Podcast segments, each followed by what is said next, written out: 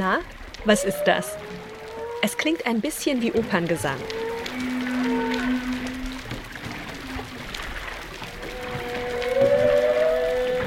Und tatsächlich singt hier jemand ein Lied. Und der begabte Sänger dieses Lieds ist ein Buckelwalmännchen vor der Küste Australiens. Damit ist auch schon klar, worum es in dieser Folge von Abenteuer Australien geht. Wir tauchen zusammen ab und ein in die Welt der Buckelwale. Damit sage ich herzlich willkommen. Ich bin Sabrina Frangos. Schön, dass ihr zuhört. Let's dive right in.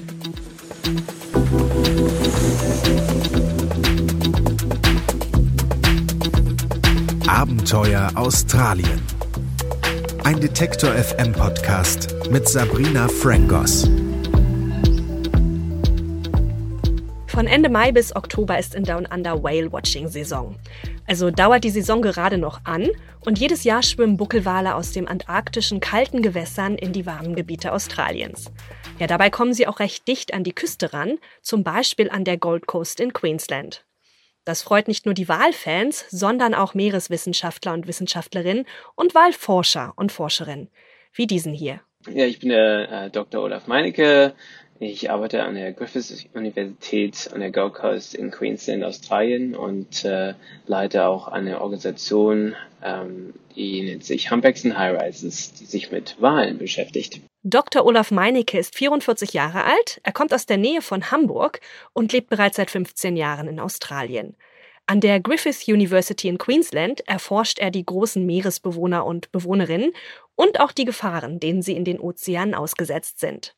Ja, außerdem hat er mir in unserem Interview erzählt, warum er von Walatem genauso fasziniert ist wie von dem musikalischen Talent der Tiere. Wal ist natürlich nicht gleich Wal. Es gibt zum Beispiel Zahnwale, die in Gruppen leben, oder eben Bartenwale, wie den größten Wal der Erde, also den Blauwal. Der ist aber eher einzeln unterwegs. Man kann so von 30 verschiedenen Arten ausgehen, die hier in den Meeren rund um Australien anzutreffen sind. Ja, und die am häufigsten gesichtete Art ist der Buckelwal. Und genau mit dem beschäftigt sich auch Olaf. Aber wie genau erforscht er eigentlich die Wale? Es ist natürlich einfacher, Elefanten ähm, auf dem Land zu erforschen.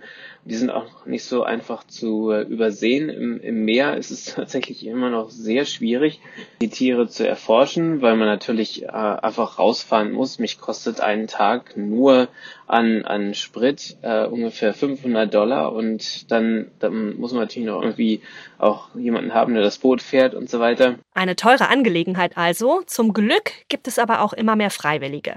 Also Leute, die einfach aus Spaß an der Freude an der Küste sitzen, ja, und Wale beobachten und die dann eben auch die Infos wie Aussehen und Bewegungen aufschreiben und weiterreichen. Ja, eine Lösung, die wir gefunden haben, über meine Organisation ist es eben sogenannte ähm, Whale Watching Boats, also die Wahlbeobachtungsboote, die immer rausfahren jeden Tag. Äh, die ähm, mit denen haben wir ähm, Partnerships, mit denen haben wir also äh, ja Gemeinschaftspartner äh, ähm, gemacht und wir schaffen es dann eben mit denen rauszufahren oder zumindestens Leute rauszuschicken mit denen und die die Beobachtungen dann ähm, aufzuschreiben und durchzuführen, wenn wir auf den Booten sind. Das erlaubt uns dann natürlich wesentlich mehr Daten einzusammeln, als das normalerweise der Fall ist. Whale-Watching ist bei internationalen Touristen genauso beliebt wie bei den Aussies. Und zwar so sehr, dass es ein Millionengeschäft ist an der Gold Coast. Ja, mehrere Boote fahren täglich raus und die Touren kosten so um die 80 Euro pro Person. Und während die Anbieter Geld verdienen, profitiert Olaf auch. Und zwar von den Infos über die Wale, die gesichtet werden. Während natürlich keine Infos aus Ländern verwertet werden, die durch Walfang an diese Daten gelangt sind, helfen außerdem Infos der großen Forschungsschiffe. Ja, die sind zum Beispiel in der Antarktis unterwegs und sammeln dort Teile von Haut oder Ausscheidungen der Buckelwale ein. Und um da ranzukommen, da muss man ganz schön flink sein. Wenn der Wal dann sein Geschäft macht, dann ist es eher so ein kommt drauf an, was, was sie gegessen haben. Also bei Fisch ne, ist wie bei Menschen auch. Also beim Fisch ist es dann doch eher bräunlich, aber wenn sie Grill gegessen haben, ist es tatsächlich eher so braun-rötlich. Und das verteilt sich dann auch so schön. Erst ein bisschen an der Oberfläche, sinkt dann aber doch relativ schnell äh, nach unten. Das heißt, man muss sich ein bisschen beeilen, um da ranzukommen. Ist gar nicht so einfach. Was aus dem Buckelwal vorne und hinten so rauskommt, ist also für die Forschung besonders interessant. Da Buckelwale aber vor allem in der Antarktis Nahrung aufnehmen, untersucht Olaf lieber, was vorne rauskommt beim Wal. Und zwar den Atem. Und da interessieren ihn die Hormone, Bakterien und Viren. Denn auch bei Walen verbreiten sich Viren über den Atem. Durch das Wasser natürlich nicht so schnell wie bei uns Menschen. Die Verbreitung der Viren von Wal zu Wal gibt allerdings noch Rätsel auf. Olaf untersucht so zum Beispiel, was für Viren und Bakterien ein gesunder, ja und möglicherweise auch ein kranker Wal haben könnte. Da man aber recht schwer an die Tiere rankommt, um mal schnell so eine Atemprobe zu entnehmen, ist ein bisschen Kreativität gefragt. Also seit 2014 setzt Olaf zum Einsammeln von Walatem Drohnen ein. Die Drohnen lenkt er dann über die Buckelwale und wenn ein Tier zum Atmen auftaucht, dann schwebt die Drohne samt Petrischale darüber und fängt was ein. Ja, gut, dass die Drohnen nicht riechen können, denn besonders angenehm duftet Walatem nicht. Also Walatem riecht tatsächlich ein bisschen nach Fisch, was auch kein Wunder ist, weil die Tiere natürlich Grill und Fisch zu sich nehmen und der Hauptbestandteil ihres Fetts ist ja das sogenannte Omega-3, was, was das Phytoplankton, also das pflanzliche Plankton produziert. Das wird sich dann im Grill und in den Fischen anreichern und das äh, nehmen die Wale natürlich auf und das ist äh, der Hauptbestandteil des gesamten Fettes des Wales. Im Wasser ist Olaf mit den durchschnittlich 15 Meter langen Buckelwalen zwar eher selten, trotzdem gibt es natürlich Momente, wo sich Mensch und Wal ganz nahe kommen können. Das waren einfach irre Momente, weil man eben gemerkt hat, wie die Tiere mit einem inter interagieren, dass man diese Verbindung merkt.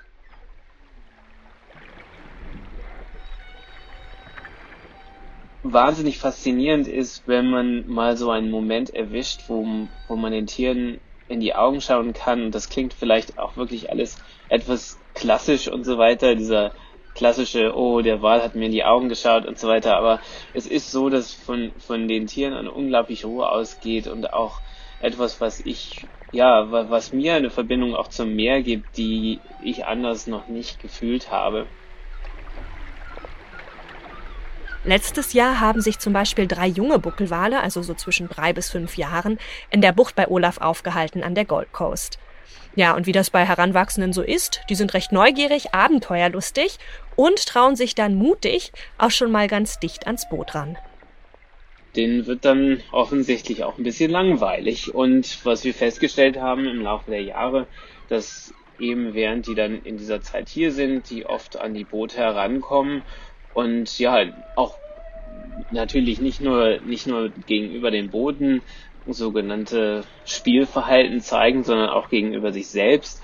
Aber wir beobachten, dass sie zum Beispiel das Boot dann mit einbeziehen und dann so sogenannte Belly Presentation machen, indem sie eben die Unterseite ihres, äh, ihres Bauches zeigen und das ist ziemlich bekannt, auch von anderen Walarten, dass sie das machen und dann halt auch blasen, äh, also einfach unter Wasser dann so eine Art Bubble Bath, also hat man so ein kleines Spa ähm, um das Boot herum, das die kreieren und das sind so einige dieser Verhalten und auch das und auch der direkte Blickkontakt, dass also tatsächlich die Tiere über das Wasser mit dem Kopf äh, herauskommen und dann kann man denen tatsächlich in die Augen schauen für einen kurzen Moment, weil die auch daran interessiert sind, ähm, herauszufinden, was denn da nun eigentlich für interessante Wesen auf dem Boot sich herumtreiben. Oft ist es ja auch dann so, dass die Leute etwas laut sind, also meistens mit Quieken und Schreien. Und äh, wir haben auch festgestellt, dass die Tiere das natürlich auch interessant finden. Lernen und ausprobieren lautet also die Devise bei den halbstarken Buckelwalen. Und das ist nicht nur schön anzusehen, sondern auch schön anzuhören. Während zum Beispiel Zahnwale wie Delfine und Schweinswale sich über Laute und Geräusche verständigen, singt der Buckelwal bzw. das Buckelwalmännchen ganze Arien. Und das vor allem zur Paarungszeit.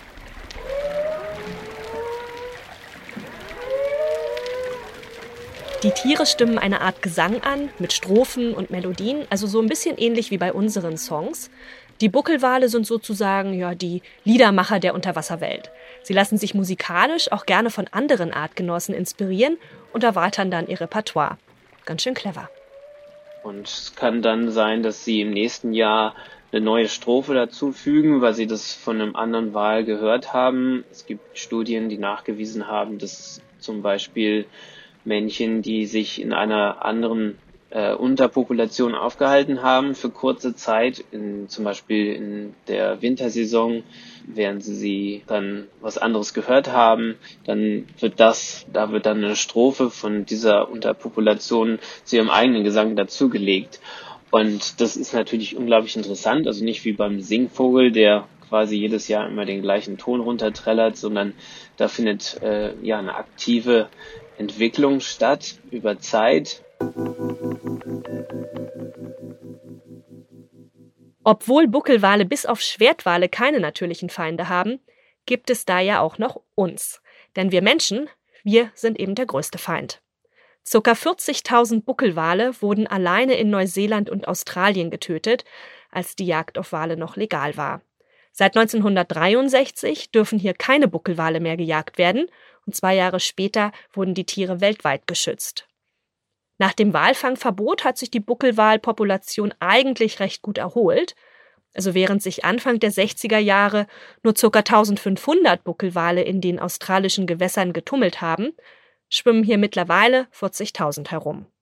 Der Grund dafür ist die Anpassungsfähigkeit des Buckelwals. Also die Tiere können, wenn die Bedingungen gut sind, jedes Jahr ein Jungtier bekommen. Das können andere Walarten zum Beispiel nicht. Der zweite Vorteil, den Buckelwale haben, ist der. Sie können Krill, aber auch verschiedene Fische essen und sie können alleine oder in der Gruppe jagen. Und so können sie besser auf neue Situationen reagieren. Ende der 70er Jahre wurde in Australien sogar eine Anti-Walfang-Politik verabschiedet. Seitdem setzt sich das Land auch international für den Schutz der Tiere ein und streitet sich dafür auch mit Japan. Der Vorwurf? Japan betreibe kommerziellen Walfang unter dem Deckmantel der Forschung. 2010 reichte die australische Regierung deswegen eine Klage gegen das Land vor dem Internationalen Gerichtshof in Den Haag ein. Mit Erfolg wie die Deutsche Welle 2014 berichtet hat. Die Sondergenehmigung, die Japan für sogenannten wissenschaftlichen Walfang ausgestellt wurde, verstößt gegen den Paragraphen 8 der Konvention. Tokio soll nun alle Genehmigungen und Lizenzen zurückziehen, die es im Rahmen eines Abkommens über die Jagd zu wissenschaftlichen Zwecken vergeben habe, so Richter Tomka bei der Verlesung des Urteils. Neue Genehmigungen dürften nicht mehr verteilt werden. Japan dagegen bleibt dabei, die Wale würden zu wissenschaftlichen Zwecken gejagt und getötet. Wenn das Fleisch dieser Tiere letztendlich auf dem Teller landet, so die gängige Meinung, sei das doch kein Problem. Australien setzt sich also für den Walschutz ein und kämpft gegen das Töten der großen Meerestiere. Komplett sicher sind die australischen Gewässer für Buckelwale trotzdem nicht. An der Gold Coast gibt es zum Beispiel seit den 60er Jahren Hainetze. Die sollen die Tiere von der Küste und damit eben von den Schwimmbegeisterten fernhalten. Und die Netze sind vor allem für Jungwale oder Kälber eine Gefahr, weil sie eben dichter an die Küste schwimmen, um sich dort über Nacht auszuruhen. Und sich dann auch in den Netzen verheddern können. Seit 2001 sind die Netze für 78 Wale zur Falle geworden.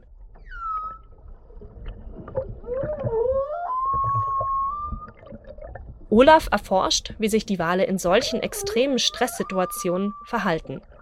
Wir haben beobachtet, dass sie zum Beispiel sogenannte Distress Calls machen. Das heißt, sie, sie scheinen tatsächlich ähm, unentwegt auch ja um Hilfe zu rufen. Wir haben festgestellt, dass, dass andere Wale dann in die in das Gebiet kommen und auch versuchen, können natürlich nicht helfen. Die haben keine Arme, die haben keine Hände, aber sie sind dann in der Nähe, bleiben auch in der Nähe für eine Zeit lang einen Wal aus einem Netz zu befreien ist nicht gerade einfach. Das sollte man auf jeden Fall den Profis überlassen. Man braucht zum einen ein wendiges Boot, um ganz dicht an das Tier heranzukommen, und zum anderen auch Spezialwerkzeug, wie zum Beispiel fünf Meter lange Stangen mit Messern vorne dran, die nur nach innen schneiden, so können sie die Wale dann beim Durchtrennen der Seile nicht verletzen. Eine der schwierigsten Rettungsaktionen der letzten 20 Jahre hat gerade vor ein paar Wochen hier stattgefunden. Weil ähm, das Tier sich dermaßen in dieses Netz verwickelt hat und dieses Netz wird auch noch durch einen Anker am Boden gehalten und dieser Anker ist mit einer Kette gesichert und diese Kette hat sich vollständig um den Schwanz und die Schwanzflosse herum gewickelt und dadurch war es ja unglaublich schwierig, das Material, das da drunter lag, durchzuschneiden. Und es ist ja auch nicht so, dass der Wal dann irgendwie stillhält, sondern der versucht alles, um diesen, diesen Anker und die Kette und das Netz von sich zu ähm, von sich zu werfen oder bewegt sich dabei natürlich ständig. Und es hat, ähm, ja, es hat zwei Tage gedauert und auch nach zwei Tagen hat es leider nicht funktioniert, das Tier äh, vollständig zu befreien. Olaf vermutet, dass der Buckelwal früher oder später strandet oder verhungert. Ja, ist das zu pessimistisch? Nein, ist es leider nicht. Ja, der Wal hat relativ äh, wenig Überlebenschancen, wenn dieses Netz da dran bleibt an der Schwanzflosse. Ähm, wir wissen das von Studien zum Beispiel in der nördlichen Hemisphäre, äh, wo äh, dann nachgewiesen werden konnte, dass ähm, jetzt eine andere Wahlart gewesen, aber es hat dann ja drei bis sechs Monate im Durchschnitt gedauert, bis die Tiere verendet sind. Das ist leider ein sehr langsamer und auch sehr schmerzhafter Tod für die. Nicht nur Hainetze oder Ghostnetze sind für Wale ein Problem. Leider gibt es jetzt viel komplexere Gefahren für die Tiere. Das reicht eben von den äh, Fischnetzen, Meeresverschmutzung bis hin zum Klimawandel. Und bei Meeresverschmutzung muss man auch bedenken, dass die Verschmutzung tatsächlich in der Antarktik stattfindet. Das heißt, dort sammeln sich äh, sogenannte persistente organische Verschmutzungen und die reichern sich bedauerlicherweise eben im Grill an und das äh, reichert sich dann im Laufe der Zeit in den Walen an. Das führt im Laufe eines Lebens, eines Wahllebens dann dazu, dass das Immunsystem schwächen kann Überfischung der Weltmeere, exzessiver Grillfang in der Antarktis, Lärm in unseren Ozeanen, der zu Stress bei den Tieren führt. Und dann die Klimakrise. Und trotzdem will Australien den Buckelwal von der Liste der bedrohten Arten des Landes nehmen. Am besten noch dieses Jahr. Warum das? Naja, wenn man sich die Anzahl der Buckelwale anguckt, dann kann man seit dem Walfangverbot sicher auch von einer Erfolgsstory sprechen. Und genau damit argumentiert eben auch die Regierung. Wird der Buckelwal allerdings von der Liste genommen, dann gibt es weniger Geld für die Forschung und auch keinen richtigen Langzeitplan, der die Tiere dann vor all den neuen Gefahren schützt, die eben seit dem Walfangverbot hinzugekommen sind. Forscher wie Olaf finden, dass gerade die Auswirkungen der Klimakrise eben nicht abschätzbar sind und der Schritt der australischen Regierung, den Buckelwal von der Liste zu nehmen, darum auch viel zu früh kommt. Sollte der Buckelwal nämlich in ein paar Jahren wieder bedroht sein, hat er vielleicht keine Chance mehr, sich zu erholen. Dabei sind die Tiere verdammt wichtig. Was viele eben nicht wissen, ist, dass Wale eben zur Verbreitung von Nährstoffen beitragen und die sind quasi ja, riesige Düngemaschinen, die äh, sich durch die Weltmeere bewegen. Und wenn man sich vorstellt, dass wir über zwei Millionen von diesen Tieren allein in der südlichen Hemisphäre ähm, getötet haben dann äh, fehlt da natürlich quasi die Düngemaschine für die Meere und das hat große Auswirkungen auf andere Arten, Fische und ähm, natürlich auch äh, Phytoplankton und Zooplankton.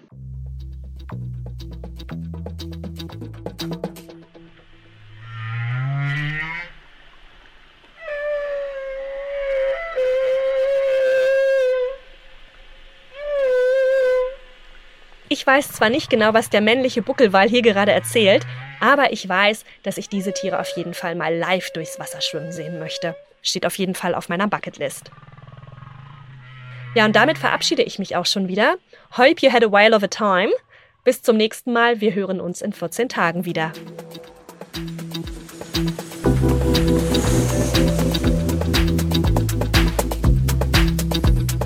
Abenteuer Australien. Ein Detektor FM Podcast mit Sabrina Frangos.